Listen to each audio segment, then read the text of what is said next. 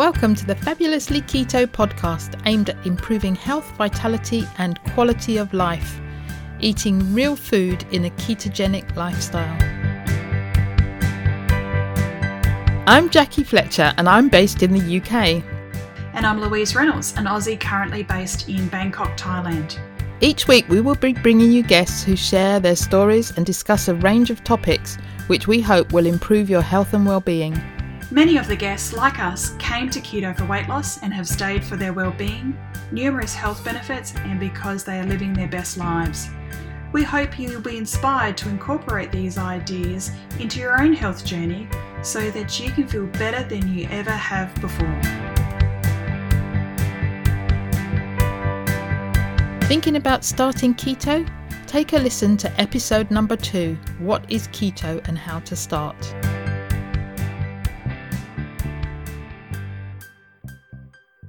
Welcome to episode 004. Today we'll be interviewing Audrey Boyle, who I met at the PHC conference last year. We were sitting on the same table and had a good chat then. I think you recognised Audrey from the year before, didn't you? Yes, yeah, definitely. From the PHC conference in 2018, and I remember seeing her at 19. But obviously, you're a lot braver woman than me. Um, you know, going up to um, to new people, but you know, kindred folk, aren't we all? When we're at these um, low carb conferences, so we we all love to share and chat um, around the the buffet table. So it was yeah, it's really great that you got to got to meet with her and invited her on for this particular episode. Yeah. So why don't you tell us a little bit more about Audrey? Audrey Boyle runs a Pilates and dance business from coastal Suffolk where she's lived for over 30 years. Originally from Glasgow, she appreciates the drier, warmer climate and fabulous wetland and grassland wildlife near her home. She's passionate about movement, all sorts from HIIT to Feldenkrais, Pilates, and Qigong. Also, sustainable food production, environmental issues, and helping people feel better. She and her husband Charlie have two big children living in Bristol and two parents in their mid 90s living in Ayrshire. Audrey loves to dance, cycle, garden, and kayak, and experiment with new crops on her allotment. Last year's chickpeas were a fail, but she hopes the loofahs planted this season will yield some eco friendly pot scourers. Who knew that loofahs were actually a plant? No, that was something that I've just learned, and a great pot scourer, apparently. Well, Jackie, why don't we push play on the interview with Audrey? She was definitely a bundle of energy, and um, hope that the listeners will really enjoy her journey. Let's go. Welcome, Audrey, to the Fabulously Keto podcast. It's fabulous to have you on the show today. Hi, thanks for welcoming me on. It's great to have you. So tell everybody where you are in the world. Uh, I live in Suffolk on a village on the coast, a fishing village, which is all very pretty. Ah, lovely. And the weather has been fantastic. So yeah, we're enjoying it. I love to live by the sea. So but that's not a Suffolk accent, is it? No, no, originally from Glasgow, but I have been down in Suffolk for about 13 years. Every time I go back north, they say I've lost my accent. And then down here, they don't understand what I'm saying if I use my good old vernacular Glaswegian. So, yeah. I hope I don't ever lose my accent. No, I love Scottish accents. So, tell us how you got into keto and what led you to it, or low carb. Yeah. Keto. Um, oh, must have been about nine years ago now. Uh, and I'm, I'm more kind of low carb. I make sure I'm in ketosis at least some of the day, but because of my metabolism, I'm pretty slim anyway. So I'm quite a good fat burner. But anyway, I got into a hell low carb about nine years ago. I was at a food festival and the Weston Price organization were there talking about raw milk and full fat milk and the fact that, you know, cholesterol and full fat milk weren't bad for the heart. And this really challenged me. So I thought, this is so interesting. And I've always hated milk because it's homogenized, it's skimmed, it's warm, it's, you know, really revolting. But they gave us a, a sample of some really fresh, raw, full fat milk. And I'm telling you, it was absolutely amazing. So that just got me started investigating the whole cholesterol hypothesis. Um, and I got more and more interested because I'm interested in diet anyway, interested in exercise. Um, and then that led me to reading The Cholesterol Con, The Great Cholesterol Con by Malcolm Kendrick, which again really stunned me because everything I was getting from my GP, my friends who were doctors, was that, you know, don't eat cholesterol, don't eat, don't eat high fat foods because that will give you cardiovascular disease. So that really challenged the, the status quo for me. So it just led me down the path. And the more I learned, the more kind of interested I got in the whole thing. Yeah. So were you overweight at the time? No, I've always been slim. So I didn't do it for that. I did it because of food production systems. So I like the idea of raw milk rather than processed product, which we, is what we buy in our supermarkets. Um, I was also interested in optimizing my own health. I've always been slim, but I've always felt like my energy's been a bit low. Mm. Uh, and I, I kind of was experimenting with a glucometer as well at that time, um, because I'm a bit of a, I'm a science graduate, but I'm a bit of an experimenter on myself as well. And I noticed that I wasn't tolerating, you know, carbs very well. And, you know, like a bread, a slice of bread would send my blood glucose quite high. So I thought there was something not quite right there. So I thought, you know, a, a more whole food um, centered diet with a, a natural amount of uh, fat and a lower carb and certainly eliminating refined carbs altogether might be the way to go. So that, that's what happened there. So I wasn't doing it for weight loss. And in fact, you know, I've got to be careful that I don't lose weight. So I think a lot of people do do keto and low carb for weight loss, but there are other benefits to it as well. So yeah. And what are the benefits that you have noticed over? Well, now it's been what nearly ten years. Yeah, yeah. Um, well, I enjoy. I really enjoy food. It's got me back to really um, being interested in food production. And before I trained as a Pilates teacher, so I run my own business on the Suffolk coast, Pilates and Dance. And before that, I was a journalist writing for environmental uh, organisations and covering food and health. So I already had a quite an interest in food production systems, but that really took it to the next level, looking at why everybody was eating so much processed food and what could be kind of, and how that was leading to ill health of everybody, including myself, probably. So I noticed that I probably had a little bit more energy, I was more, took more care in sourcing food and a little bit clearer mentally possibly as well. But I mean, it wasn't dramatic. I just really think it's a sound, a sound concept. And I think it can be amazing for certain people. It doesn't suit everybody, but for certain people, it really makes a difference to their health. Mm-hmm. And how has it changed the way that you source your food in terms of, you know, you mentioning about processed food and food systems? Yeah. Are you growing your own food or are you obviously committed to sourcing um, unprocessed foods? That, all of these. Uh, so we, we really started um, developing an allotment about 10 years ago and the garden as well. So I, I do grow, me and my partner grow quite a lot of our own food. Uh, we're also lucky in the way that we're in a, a rural area, so we know all the key uh, good food producers around us. And although it's quite highly intensive farming, so there's a lot of uh, artificial fertilizer and pesticide that goes on the crop, there are kind of small producers that grow or rear animals organically. So we're very close to them. So we make sure we access that food. We grow our own. And if we, if we have to go to a supermarket, we, we buy organic, obviously, and sustainably produced food. Um, our local butcher, again, because it's a small place, we've got a good relationship with the butcher, and he will do us up, you know, like sausages just made of liver and heart, no fillers, in lambskins. And, you know, it's fantastic with a nice bit of fat in it as well. So that's really made us take care in sourcing and asking people to, you know, do the food that we would like to buy.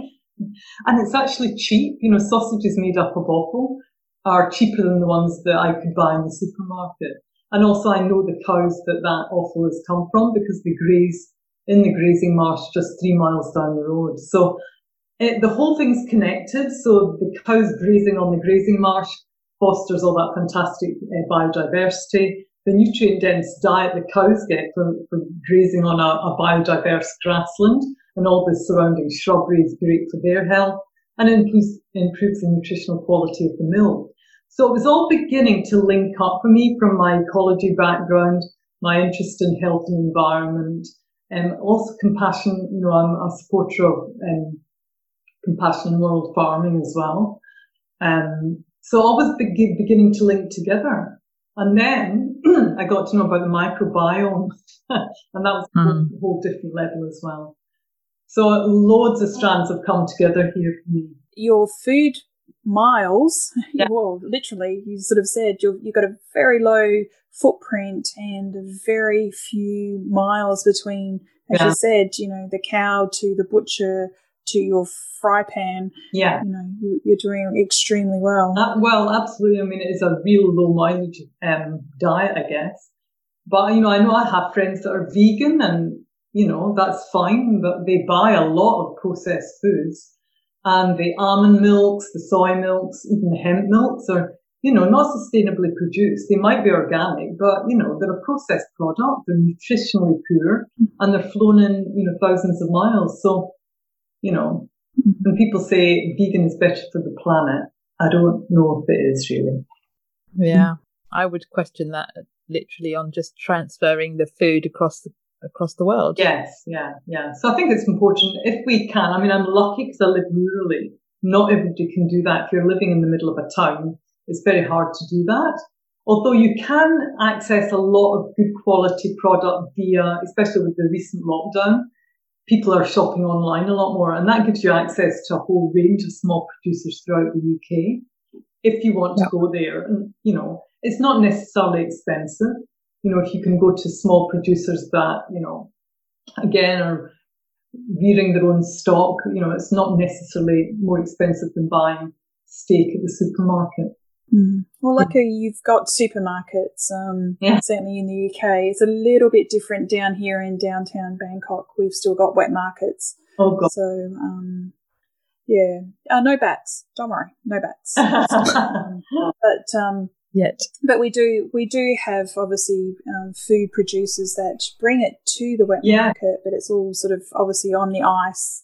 It's all open open air. Yes. Um, but yeah, the Western the Western produced foods um, in my local supermarket, which do deliver online, thankfully, is obviously very expensive. So it has changed the way I eat um, here. So, yes, yeah, that must be difficult. Yeah. It's a challenge, but you know, nose to tail. So you were mentioning about offal and heart. Yeah, I mean these are really cheap. Certainly in the UK, um, people feed their dog. You know, the butcher will often give it away for free for people's dogs. I'm thinking, hang on a minute, you know, heart is really nutritious, liver is really nutritious. Um, mm. I probably wouldn't yeah, go. To, I. I, probably wouldn't stop at grains. But I know some people wouldn't, but I'm, I'm not very keen on that. You know, it's probably fine. Fine. I've just got inherited my grandmother, uh, her whole set of um, her uh, cookbooks, and some of the recipes there are really interesting. A lot of brain used back in the early 19th, uh, 20th century. You know, the mm. diet was completely different. I mean, they did have the odd cake on Sunday. So there's cake recipes and sugar was a bit of a, a luxury item. But basically people were eating quite a lot of meat. Um, and a lot of offal during that time. So I thought that was another eye opener as well. We've come so far away from um, our the way our food produced. People just don't know about it. Yeah, mm. definitely. Which is which is which is delicious here because we actually have uh, certainly a lot of nose to tail in in the in our butchers, which is really again it's made me revisit a lot of what my grandmother would have cooked as well. So and that's like um, actually like the clotted blood. So they have that in the boat noodle soups. Um, there's obviously bits of the animal that you wouldn't find in your, um, you know, in your in your supermarket, in your Waitrose, um, mm-hmm. so, you know, supermarket. Oh, yeah. But they have, um, you know, the wing tips. Um, they have feet. They have, you know, the hocks, those sorts of things. Um, every part of the animal, um, the intestines, liver, kidney, heart, But my favorite is the chicken skins. And I can get like kilo bags of these chicken skins, which is absolutely a great treat. Yes, um, yeah. Deep, deep fried. I know. I, so, I think um, um, if if we choose to kill an animal, making use of the whole of that animal is just respectful, really, and economical, and better for our health as well. Um, I went to great lengths to get chicken feet locally. That was quite hard. I had to go to a chicken kind of um, abattoir, as it were, somewhere where they just killed local chickens and ask them to save the feet for me so I could make a really good chicken foot soup. It was quite labour intensive. I don't know if I was doing it right, but I was, I was cutting off all the little nails and cleaning the skin on the feet, which was a bit grubby, and then blanching it and then peeling off the skin of the feet.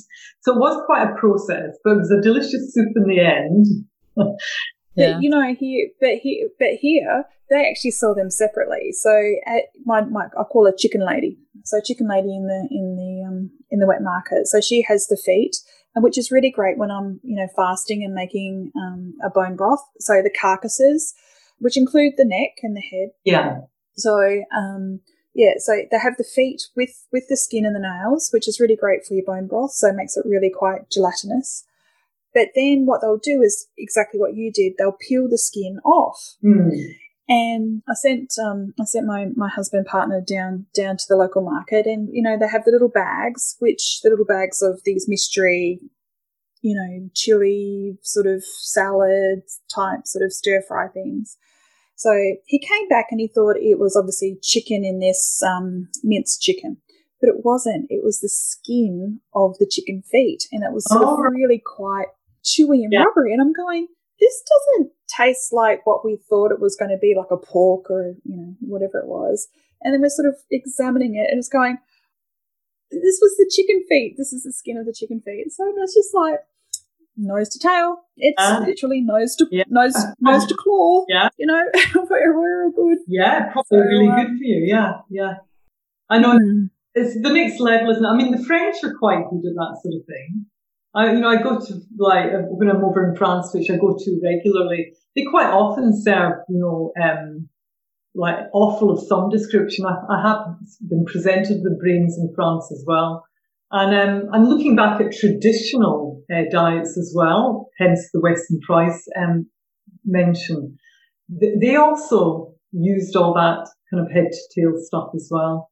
And tr- traditional Scottish, a lot of um, like black pudding, again, congealed blood, oatmeal, uh, the pluck that they say, but that's the lungs and the stomach and the kidneys. So mm you know, it has been used, but people nowadays are really squeamish about it. And it's because they're so far removed from the food production. So that, that's, yeah. you know, I think that's quite important that kids are introduced and our, our kids certainly were introduced to whole animal eating and taken to see the animal, how it eats, you know, the animal is only as good as the quality of the diet it gets. So shoving, um, you know, grains down cows is not ideal the grass fed and grass finished, which is key. Um, cows is preferable. But I saw a tweet the other day about somebody who said they were visiting a cattle farm in the kind of 70s or something, and they were using an excess of, I think they must have had a sweet factory close to them, and all the broken boiled sweets were in his barn to feed to the cattle. Oh, you know, I think cattle, if, you know, people don't really supervise what, you know, cattle are fed. And I'm sure they're fed a lot of things that, you know, would raise eyebrows amongst, you know, everybody really. Um, and also I've, I read somewhere in the farming press that they're now issuing farmers with diabetic keto monitors, um, not keto monitors, glucose monitors for cattle because they're becoming ill and diabetic themselves because of the artificial feed they're getting and probably the very, very high sugar diets. Yeah. And that was partly what we think led to mad cow disease, wasn't it? The fact that they were being fed things that they yeah. wouldn't naturally eat. Yeah, yeah. So uh, again, and, and that's in a, you know, reasonably extensive farming system. So it's quite difficult to know what to do about that. Yeah. I think we're more lucky in the UK than say in the US where they oh yeah have a lot. Yeah, I mean planning permission is in for the big feedlots in the UK. I really hope it doesn't get the go ahead, but the way things are going, you know, it very well might, which is a big worry really. Yeah. Yeah, we've got a local butcher that he grows his grows his own cows. That's good, isn't it? he has his own cows and that you see them out and feeding on the on the grass and I only buy my offal from him. Yes, yeah. You know, I might have supermarket meat sometimes. Uh, I, you know, it is more expensive, so we just do it sometimes. Yes, but definitely all my offal comes from him. Yes, yeah, that's great, and it puts more business their way as well. You know, local butchers, something to be supported, in my opinion. Yeah, definitely. But it's certainly something that you were mentioning about is the building of relationships. So you're building relationships with these small businesses, yes. these, these entrepreneurs. Yes. You're building a relationship to say, look, you know, this is this is what I need. You know, can you supply this? Yeah. And really, it's those conversations with the producers to say, look, you know, this is what I'm trying to do. Can you help me? Yeah, and they do always ask because it's usually quite unusual what we ask for, and they're sort of asking us why. So it's a really good um, opening into talking about diet, low carb, etc., uh, etc. Et but a lot of butchers uh, and people who do grow their own food tend to agree. So they, they've always thought that it's you know between the small producer and the you know the, all the process the food processors spin a different tale really that the public um you know are, are susceptible to. I think. What were your takeaways from like the Weston Price? So, for if you were mentioning to someone that haven't hasn't heard about the philosophy of Weston Price, you know, how would you describe the Weston Price approach? Um, well, Weston Price also was a dentist who toured the world in the uh, 1900s, might have been the 18, 1900s, looking at traditional societies and just looking at why they were so healthy. And um, he noticed that most of them were all eating uh, animal products. I don't think he found any vegetarian groups, and that these animal products were, were full fat, and that that mystery ingredient in the animal fat, K2, had led to a really great formation of the skull and the jawbone and the teeth. And that was a particular feature that he found in most in, indigenous sort of um, traditional societies. Really good jaw development and good health, uh, consequently, so good bone health as well. And he related that to the kind of animal diet, the traditional full fat, you know, home reared animal diet. So um, that just got me thinking. Was, and I, it struck me that they knew that back then. I thought, golly, what has happened in the meantime?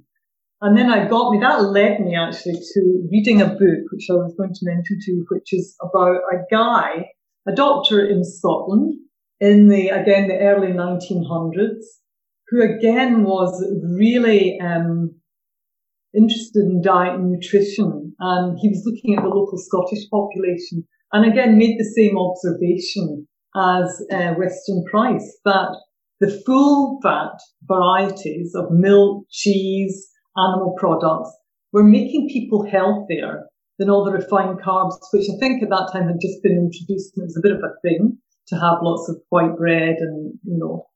Um, For the listeners, tell us the title yeah, of the book. It's called A Doctor in the Wilderness by Walter Yellowlees. Uh, there he goes. And he was, uh, I think, in, up in the Highlands of Scotland.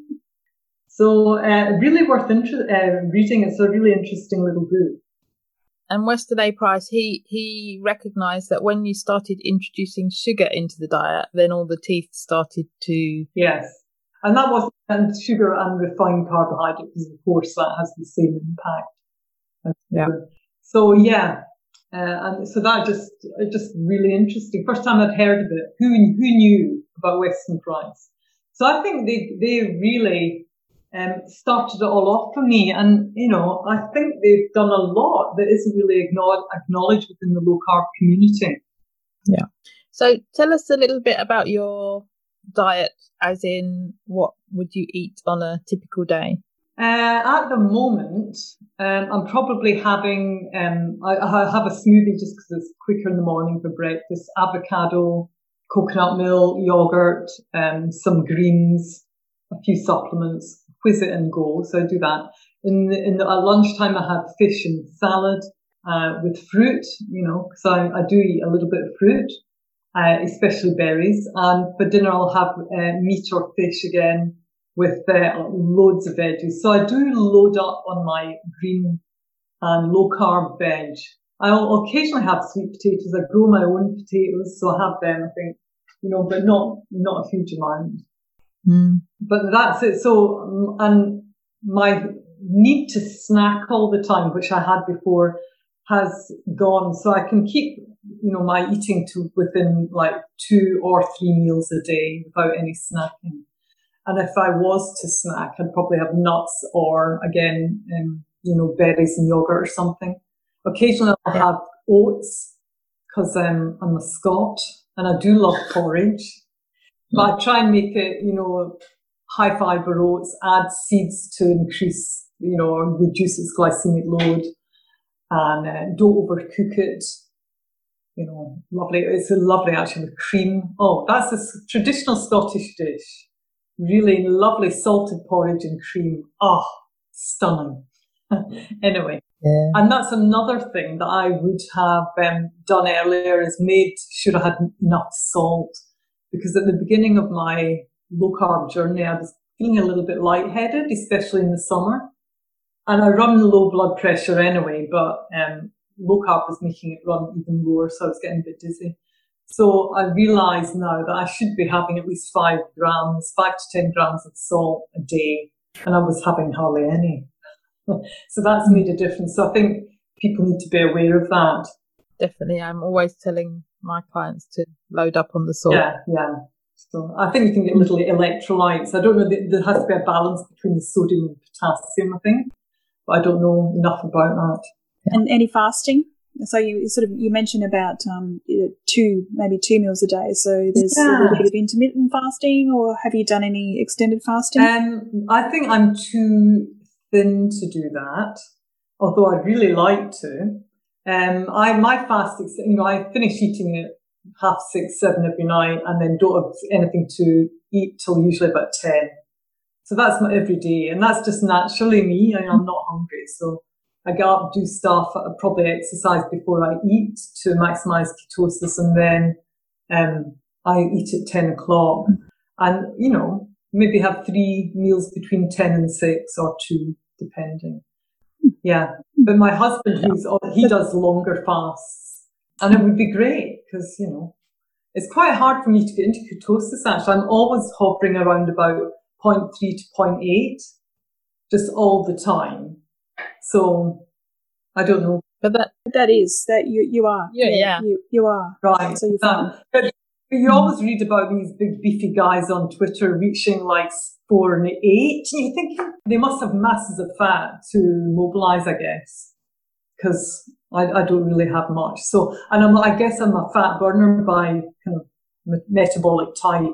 Yeah. So you don't need to chase the number. No, you, have really. got you've got ketones. Oh, right. Okay. Mm. So I'm interested particularly because um, I think I mentioned to you when we were talking earlier that unfortunately a big blow to me, especially as a dance and Pilates teacher, I was diagnosed with uh, Parkinson's last summer, which absolutely um, big shock to me. Um, but really got me interested in a ketogenic diet because there is some suggestion that that might be a way to treat some of the symptoms and potentially slow the progression of Parkinson's. So yeah, I was interested in that. So I noticed that, you know, I wanted to be in ketosis for as long as possible for the brain benefits, basically. Yeah naturally the actual the ketone yeah will certainly help with the inflammasomes yeah. in reducing any further inflammation. So what was what led to the diagnosis? What were some of the symptoms that obviously of concern that led you to um, um, getting this? well I've, I've had it for years. So i'm 60 now and i reckon i've had it since 50 and I just noticed I'm really active and my blood metrics have always been like stellar you know, there's nothing. And I went to the doctor because I was getting tired after exercise. and I was getting persistently stiff down my right side. I couldn't figure it out. First thought that all I thought I did a stroke, but I hadn't. And as I say, my, you know, lipid profile, my high sens- sensitivity CRP, right, 0.3, all my inflammatory markers low, uh, HbA1c low, you know, it was a mystery to me and the doctor didn't know. And then after a CrossFit, an intense CrossFit session, and my right side just began to shake and it wouldn't stop. So I thought, well, that's a bit odd. And also my right leg wasn't moving as quickly as my left leg when I was dancing. So because I am quite in tune with my body, I noticed the right side was slower. When I was stressed, it would shake a little bit, although I don't have tremor. That's not my kind of Parkinson's. I'm more kind of stiff because um, only two thirds of people with PD get tremor. And so that uh, took me off to my GP and she sent me to a neurologist. And he spent only about half an hour and went, yes, you've got Parkinson's. I thought, ah, help. Not in the family, nothing. So, um, a bit of a mystery. I would probably put it down to, I don't know, but yeah, dysbiosis is something that um, they've realized can be a feature or a, a reason they think it's just a theory that, might uh, cause Parkinson's, and it's the connection between the um, gut and the brain via the vagus nerve. So they think a misfolding of some damaging proteins starts in the gut. And certainly I had had IBS symptoms all through my 40s, but then so does half the country, so I didn't think anything of it. And that misfolding protein actually travels up the vagus nerve to the basal ganglia and then spreads out through the brain from there, affecting substantia nigra, where it's where your dopamine cells are, so it starts knocking these out. And then it, in fact, transmits all through the brain. So joy of joys, there we are. But it's one of the fastest growing neurological conditions in the world, especially amongst younger, younger people. So another, I feel a kind of crusade that it's another issue, probably with our food production system. You know, I think pesticides have a major part to play in neurological uh, disease and yeah. probably a lot of cancers uh, and, you know, autoimmune conditions as well. And I cannot understand why people don't shout louder about the use of pesticides. Because I live rurally, I know potatoes are, they're spraying them three times a week at the moment. Because it's been warm, humid, you know, they don't want the um, potato uh, rot. So, you know, that is massive. And then, you know, that leads me to. And I guess if you're living locally, I mean, we, we've just over the back, our house backs onto fields yeah. where they're spraying crops. Yes. Even if you're not eating that food, we're ingesting the pesticides. Oh, absolutely. And it's found that, you know, they did all the research with bees and the neonic debate and the fact that was killing bees. And they noticed bee could, bees could, um, they could carry pollen for miles anyway, but also the pollen with the neonic contamination, which was largely rapeseed pollen, was being found miles from the source.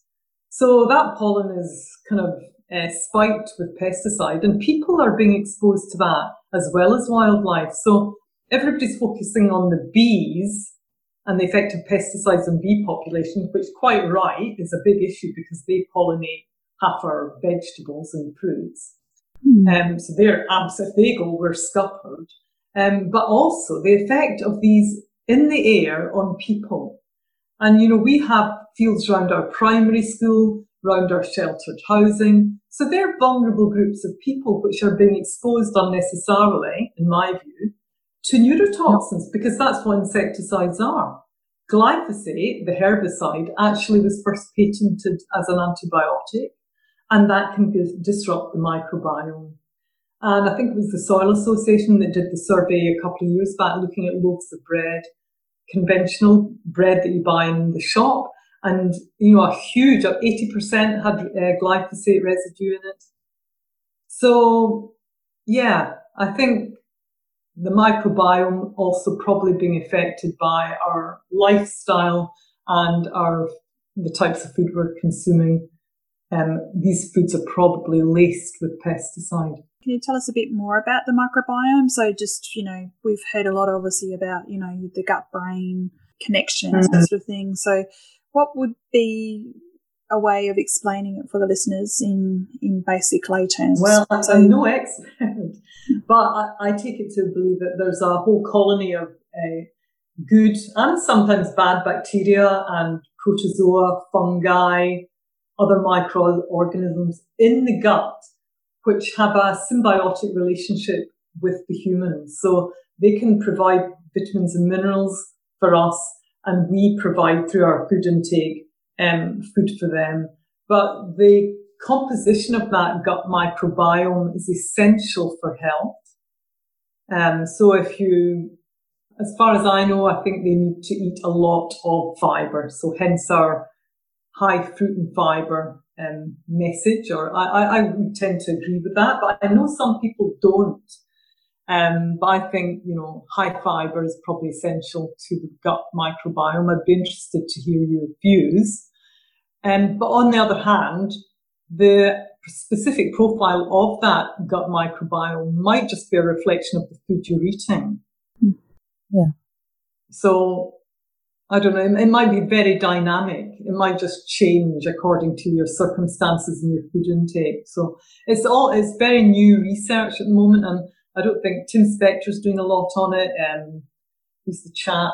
Jeff Leach, I think, in the States, doing a lot of research into looking at the maybe potential of injecting um, feces, poo from a healthy person into somebody who hasn't got the health because they have a disrupted mm. microbiome. So the good bacteria in the poo from the healthy person, when given to the ill person, actually improves their health via mm. a rebalancing of the gut microbiome. But, and they're, they're doing mm. that yeah, for fecal, fecal transfers. Yeah, that's mm. right. Capsules or something, aren't they? Um, I think, I think um, Mikhaila Mikhaila Peterson actually ended up having a fecal a fecal transplant for her rheumatoid arthritis. Oh, did she? And did she see benefits?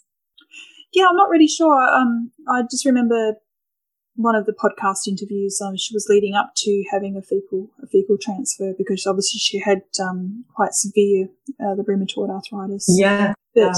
Um, did we see at um, the PHC conference last year the psychiatrist um, Pradama Pradama. Pradama Singh. Yeah, Singh. Oh, I missed um, that bit.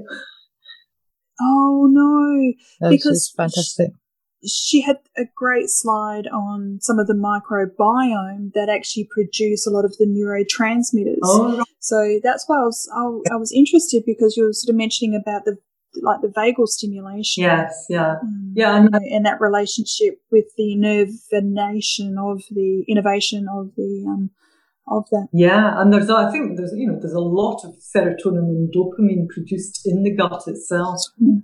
So yeah, yeah. Who knew? I know it's I mean it's fantastic. I mean it's so interesting that I think we're, we're just in the beginning, obviously, of unraveling the whole mystery of the, the microbiome and its effect on our genetics as well. Oh, golly. And then with your with your diagnosis, how has that changed in terms of how you obviously think about your um, protecting or nurturing a good a good biome? With has that changed any of the way that you've sourced food or eat food, or you know since since your diagnosis? Mm, um, I've gone more. I mean, I'm very aware that some people think fruit and veg and antioxidants and you know polyphenols and all that stuff are not particularly beneficial for the gut. They might be irritants, principle of lectins and anti-nutrients could exacerbate um, leaky gut. So, you know, I'm listening to that, but I don't necessarily agree with that at the moment. Um, so I'm increasing my fiber, fruit and, fruit and veg, low sugar though, and taking um, a lot of really good uh, animal fatty products as well. I don't, dairy seems to be contraindicated for Parkinson's. I mean, it's just associational data, so not very strong, but I love, and it's a shame because I do love dairy, so I am cutting that out. Yikes. So I'm taking things like revolting things like natto for the K2.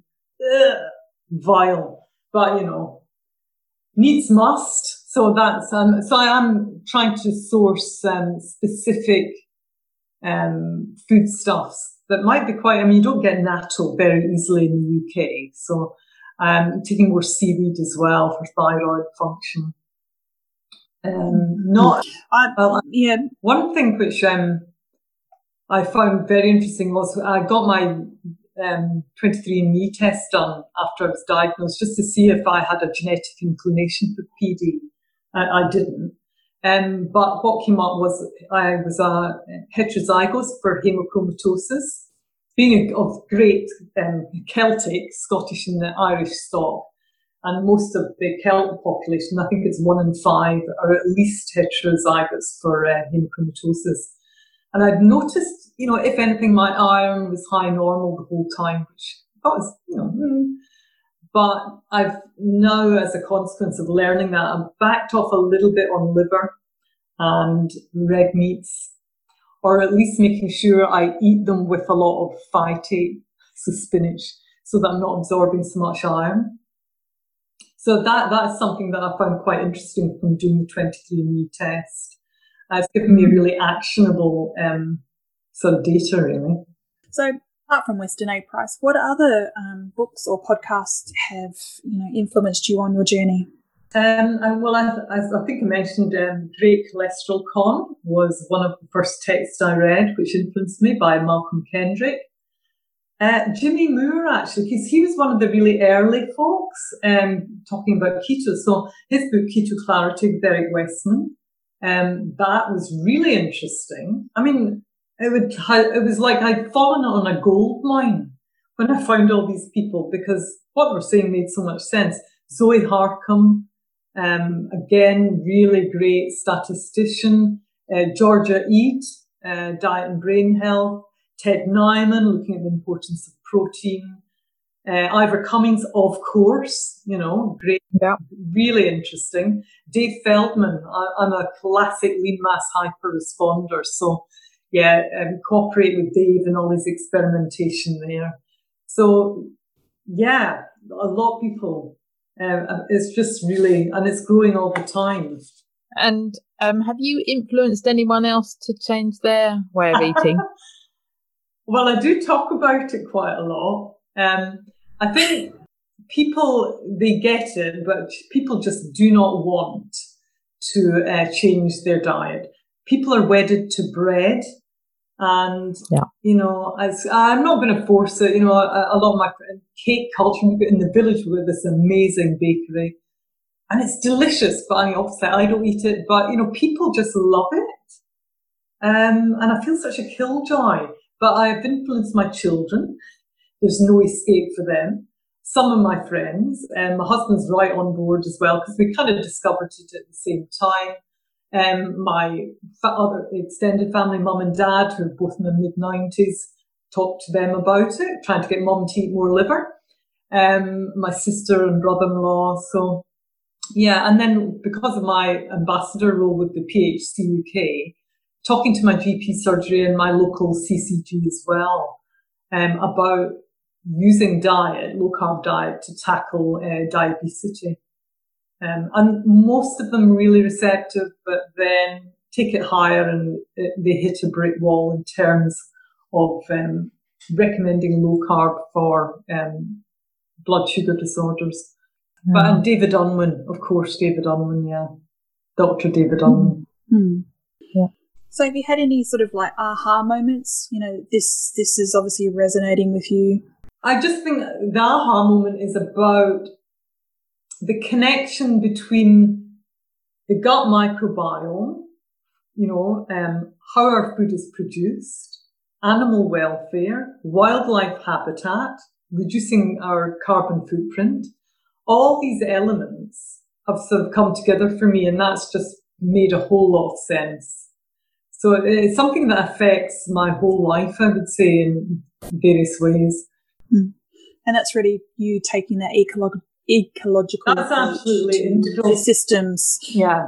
And mm. I think a lot of, you know, keto chaps and, or, you know, chapesses who come at it from the health point of view need to take it further and look at the, the roots of everything, uh, look at how food is produced.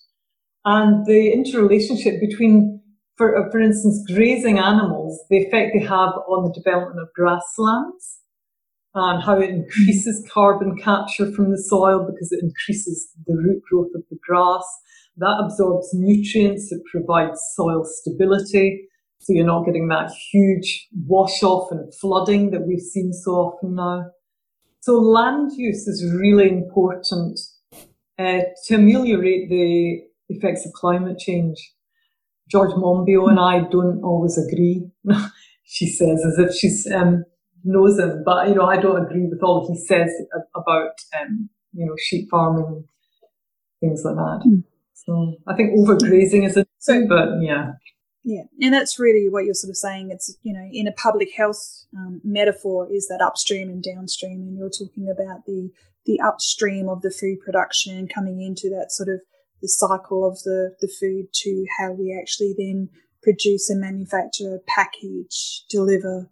Yeah, and how, how we live our lives. The accessibility. Yeah, making, you know, mm. traveling less. So it's all come to a head really during um, the lockdown uh, regarding COVID how a lot of people around us certainly had to rely on local small producers to get the food. And, and we were all hoping that these habits are going to stay now rather than always outsourcing.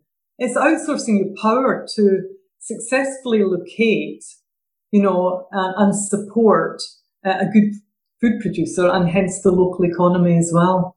Mm. And it was interesting on the Australian news uh, during lockdown that you were mentioning about the organic small producers. And I remember seeing a, a news article on exactly that, on how they were actually, because the big supermarkets, and, and in Australia, we only have the duopoly. So we either have Coles or Woolworths. And they were, yeah, so we, very limited market, but very large market share. And obviously, they were the ones that were um, doing the online delivery. So that we do have smaller independent chains, but obviously the, the two main uh, supermarkets there. So then it actually gave rise to these local producers, uh, typically these organic um, producers, who were then in the market locally being able to do all these deliveries and you know they were producing and they were supplying and delivering. And that was really great great for these local businesses. Yeah. And yeah low low footprints small miles in terms of being able to meet the unmet need because the big producers were that's right. were unavailable. Yeah yeah. And getting to know your local community I mean, as a result, our primary schools invited the local producers into the school to teach the kids about food and cooking. So that, again, that's quite important, isn't it? Equipping people with cooking skills so that they feel confident in the kitchen. Mm. Yeah. Yeah. A lot of those producing. So it was an interesting point that you mentioned about dairy, and obviously you're very lucky being in the UK. And one of my favourite things about the UK was the amount and quality of dairy. And yes, my favourite, my heart bleeds because I cannot access clotted cream here in Bangkok. I knew you were going to say that. Oh, it's delicious. oh, I had it in strawberries the other night. Yeah, anyway. So you mentioned um, because the you've cut out dairy and yes, my I feel feel your pain. Yeah, um, I remember one. I know one one July I went dairy free, yeah. and um, yeah, that was that was the hardest thirty one days of my life.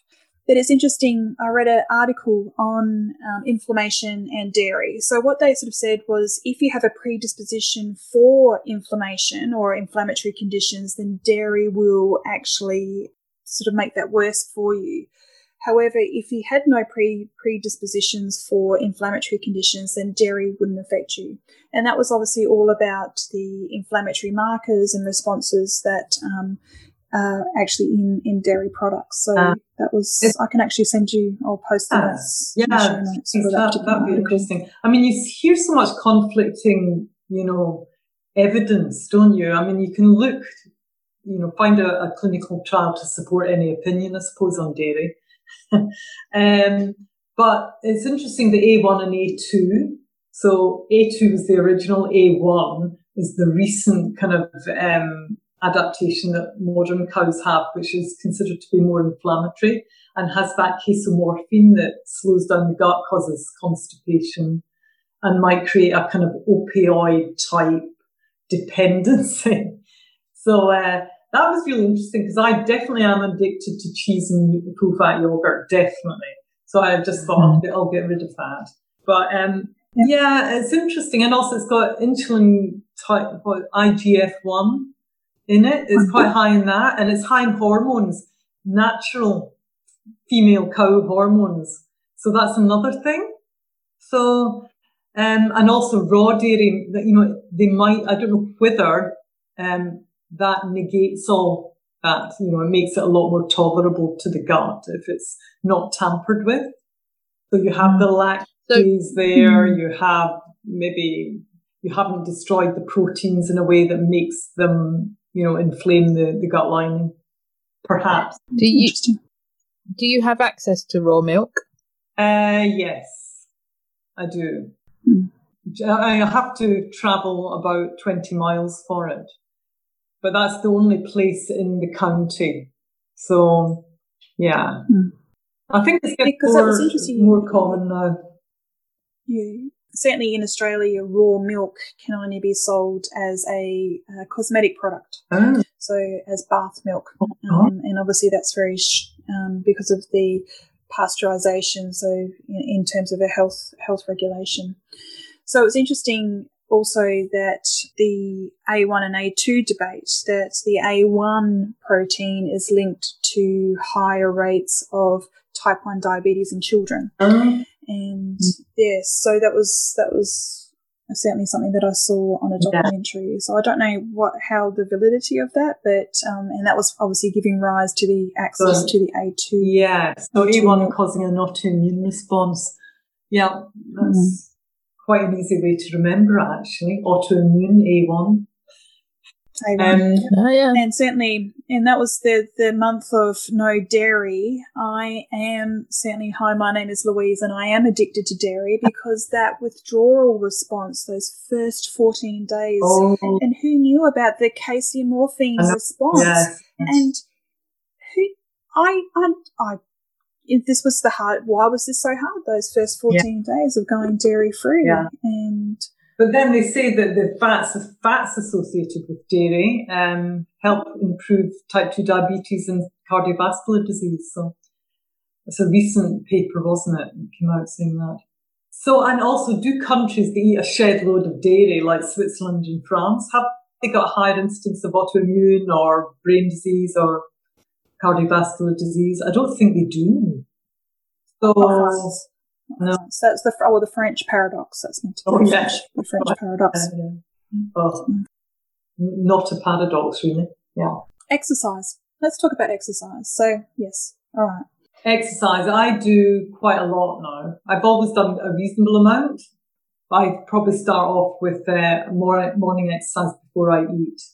And I quite like sort of things like Qigong, Feldenkrais, but then go for a, a HIIT session as well, like kayaking and cycling and dance, of course, as well. So fortunately, we're on the kind of river here. So the kayaks are out every year.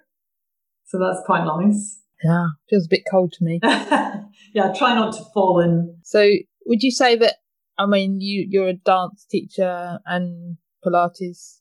So exercise features quite highly in your day. Yeah, it does. Yeah, and also the you know the evidence is that actually exercise is the only thing that may uh, slow the progression of Parkinson's. So it's about releasing all these uh, brain-derived neurotrophic factors that encourage new neural connections and increases neuroplasticity. So I'm kind of trying to find out more about that. So uh, yeah, and certainly I think everybody should be doing more exercise, especially the type of exercise that we all hate, which is getting the heart up, the sweat on, really feeling out of breath.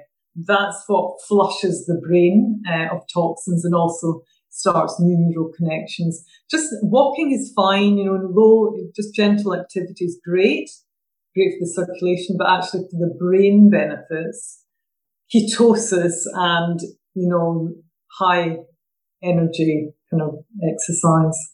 Yeah. Sorry, that's just me shaking my head as I walk down the steps of my apartment block onto the street. I think I've done enough exercise. How many steps? Sweaty, flushing, Um, just just going out the front of my apartment. I mean, I do live on the twenty eighth floor. Oh, wow. apartment building. I'm not going. I'm not walking twenty eight floors down. I have I have thought about maybe getting out at the fifth floor and maybe walking down and going out on my local street. But you know, I'm hot and sweaty and seventy. It's difficult when it's hot. Yeah, definitely. Get up extra early to do it. Well, yeah, which is true. Some of the other um, the other Aussies here, they will go running around Lumpini Park Right. um, at, early in the morning. Yeah. So if they do feel inclined, but the thing is about accessibility is the footpaths here is is terrible. You know the the upkeep. There's, it's not like central London where it's perfectly linearly flat. You know the the footpaths are an absolute nightmare with anybody with a disability. yeah. So um, yeah, I, I mean, people do run. Yeah. Um, I have, you know, people do do. I've seen athletic types running up and down the streets, but the type of activities I think um, locals locals would do is um, they do they do football, Mm. uh, badminton, so things that are inside. Yeah, yeah. Where you can control Yeah. the climate. Yeah. Correct. Um, our local gym here. Uh, so I have one in my apartment complex, and I also Oh, am a member of my local uh, Virgin. Are they, Virgin are they open at the moment? Uh, they have only just recently opened. Yeah. So obviously during during lockdown, Yeah. during quarantine, we had we had to obviously. I did a lot of body weight exercises. Yeah, Um, so that was the the prisoner, the solitary confinement prisoner workout Yeah, routine of body weight. That, I know. It's amazing how you can adapt bits of furniture to kind of enhance your exercise regime.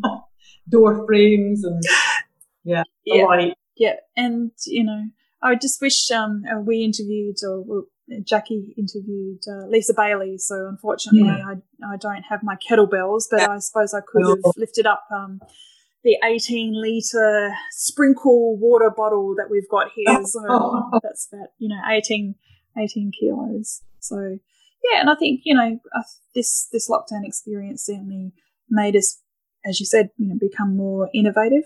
I downloaded a fantastic app, which is I can't, you know, I think it's the bee's knees, which is called Down Dog. Down dog. It's um, yes, Down Dog has a HIIT, um, a, a hit variation, so for seven minutes. oh yeah. Um, but the yeah, but the yoga one Yeah. is absolutely fantastic. Oh. So, um, and you can modify that Yeah. to um, beginner, intermediate, advanced, right. um, flexible. Um, you can sort of yeah do the the vinyasa or the hatha or the flow, Yeah. yeah, the more aerobic ones. yeah. So Yeah. Certainly, I've been um, taking a lot of classes via Zoom in the lockdown, and also Mhm. teaching my own classes uh, via Zoom Classes. as well. So um, yeah, it's made us think differently, and it's actually made things really accessible. Yeah. Yeah. So, looking back on the journey that you've come, and especially with your diagnosis that you've recently had, is there anything you wished you would have done differently, or Oh, thought you yeah. could have done differently? Yeah. Um, well, I was a veggie for 28 years uh, from the age of 19. And when I got to menopause, so I did menopause of late 40s, I thought, I'm, you know what, I'm just, I need something with a bit more oomph. But I really wish I'd had a nutrient dense diet a lot earlier because I was no doubt taking quite a lot of carbs. I think I might have thrown my glucose metabolism out of whack, causing, you know, glucose spikes affecting brain cells, that possibility. Even though I've never had any, never been overweight, never had any central obesity, mark, blood markers absolutely fine. So I, don't know about that. But certainly would have had a more nutrient dense diet with good quality fats from a very early age. And I'm of the age when I grew up during my formative sort of teenage years and early twenties as no, you know, fat's not good. So was seeking out low fat products and that's the kind of time you really need to. So my kids now, I've got fat stuffed into them from, you know, teens and tw- well, very early that, you know, children should be given good full fat, you know, food. Um, but I wish I'd just started a lot earlier. Fortunately, my mother was a great home cook and I got a really good diet. But when I went to uni, I decided I was going to go veggie. and that set the path until I was 47. Yeah. So there we go. So um, we were talking about Lisa Bailey. She was also a vegetarian for 27 years. Was she? Um, yeah, it's not unusual. And, you know, like Zoe Harcombe, Georgia Ede, uh, Lierre Keith, they've all had stories to tell. So but I guess we were kind of victims of the big food companies influencing Yeah. dietary recommendations. and all the propaganda that goes with it. And, and we're still getting it now. Oh yeah, It's, definitely. e- it's even more now Yeah. that the focus is on that. You know, and the, the kind of wave of uh, veganism has just opened it up. Um, it's a field day for the big um, multinationals now. Yeah. What three tips would you give to someone starting a low carb or keto journey? Um, I would say make sure you've got your salt intake figured out. Don't be frightened of salt. Um, and you, you obviously have an increased need as keto and low carb. Don't be afraid of really good quality fats, but make sure the fats are good quality. And uh, if you can, I would recommend intermittent fasting as well as a kind of, you know, because I think three meals a day aren't necessarily the way to go. It's not the way that we evolved. So, um, yeah, Yeah, I'd agree with all those. excellent. And I hate these processed foods like keto bars, by the way. Yeah. Thank you, Audrey, for your time today. It's been absolutely fabulously keto having you on the show today um, and sharing your story and your journey. We wish you all the best for your future. Great. Thank you very much for having me. That was a really interesting conversation with Audrey, and it was a shock to hear about her Parkinson's diagnosis. But it sounds like um, she's got all the resources in place to manage it as best she can and hopefully hold it off for as long as possible. Mm.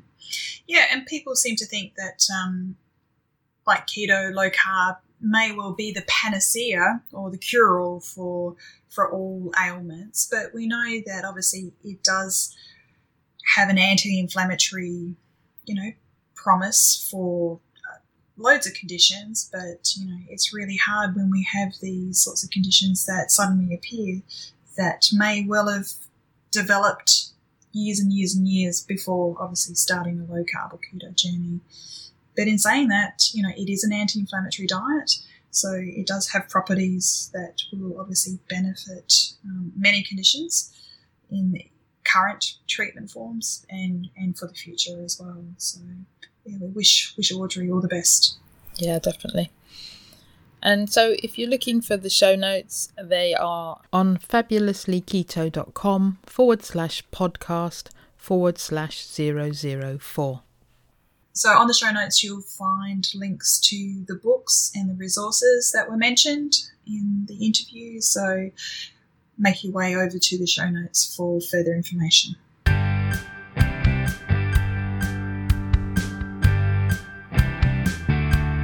It would be great if you could support us through Patreon. Go to patreon.com forward slash fabulously keto and you can choose the monthly amount you wish.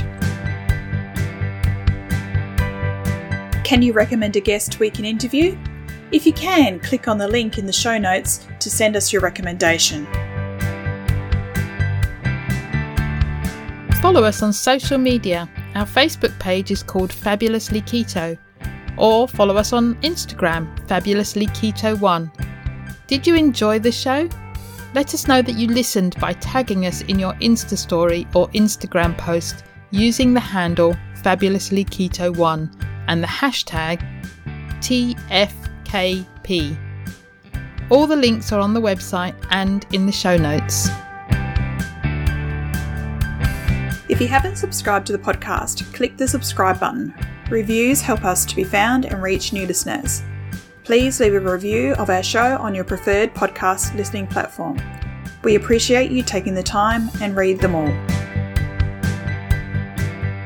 Disclaimer The information in this podcast is for informational and educational purposes only. Nothing in this podcast can be taken as advice. Whether our guests are doctors, healthcare professionals, or not, they're only sharing their own opinions and stories, and this does not constitute a doctor patient relationship. It's always best to seek professional medical advice should you wish to make any changes to your current medication or treatments. Also, speak to your own doctor if you have any concerns about your health or you wish to make lifestyle changes, especially if you're taking medication.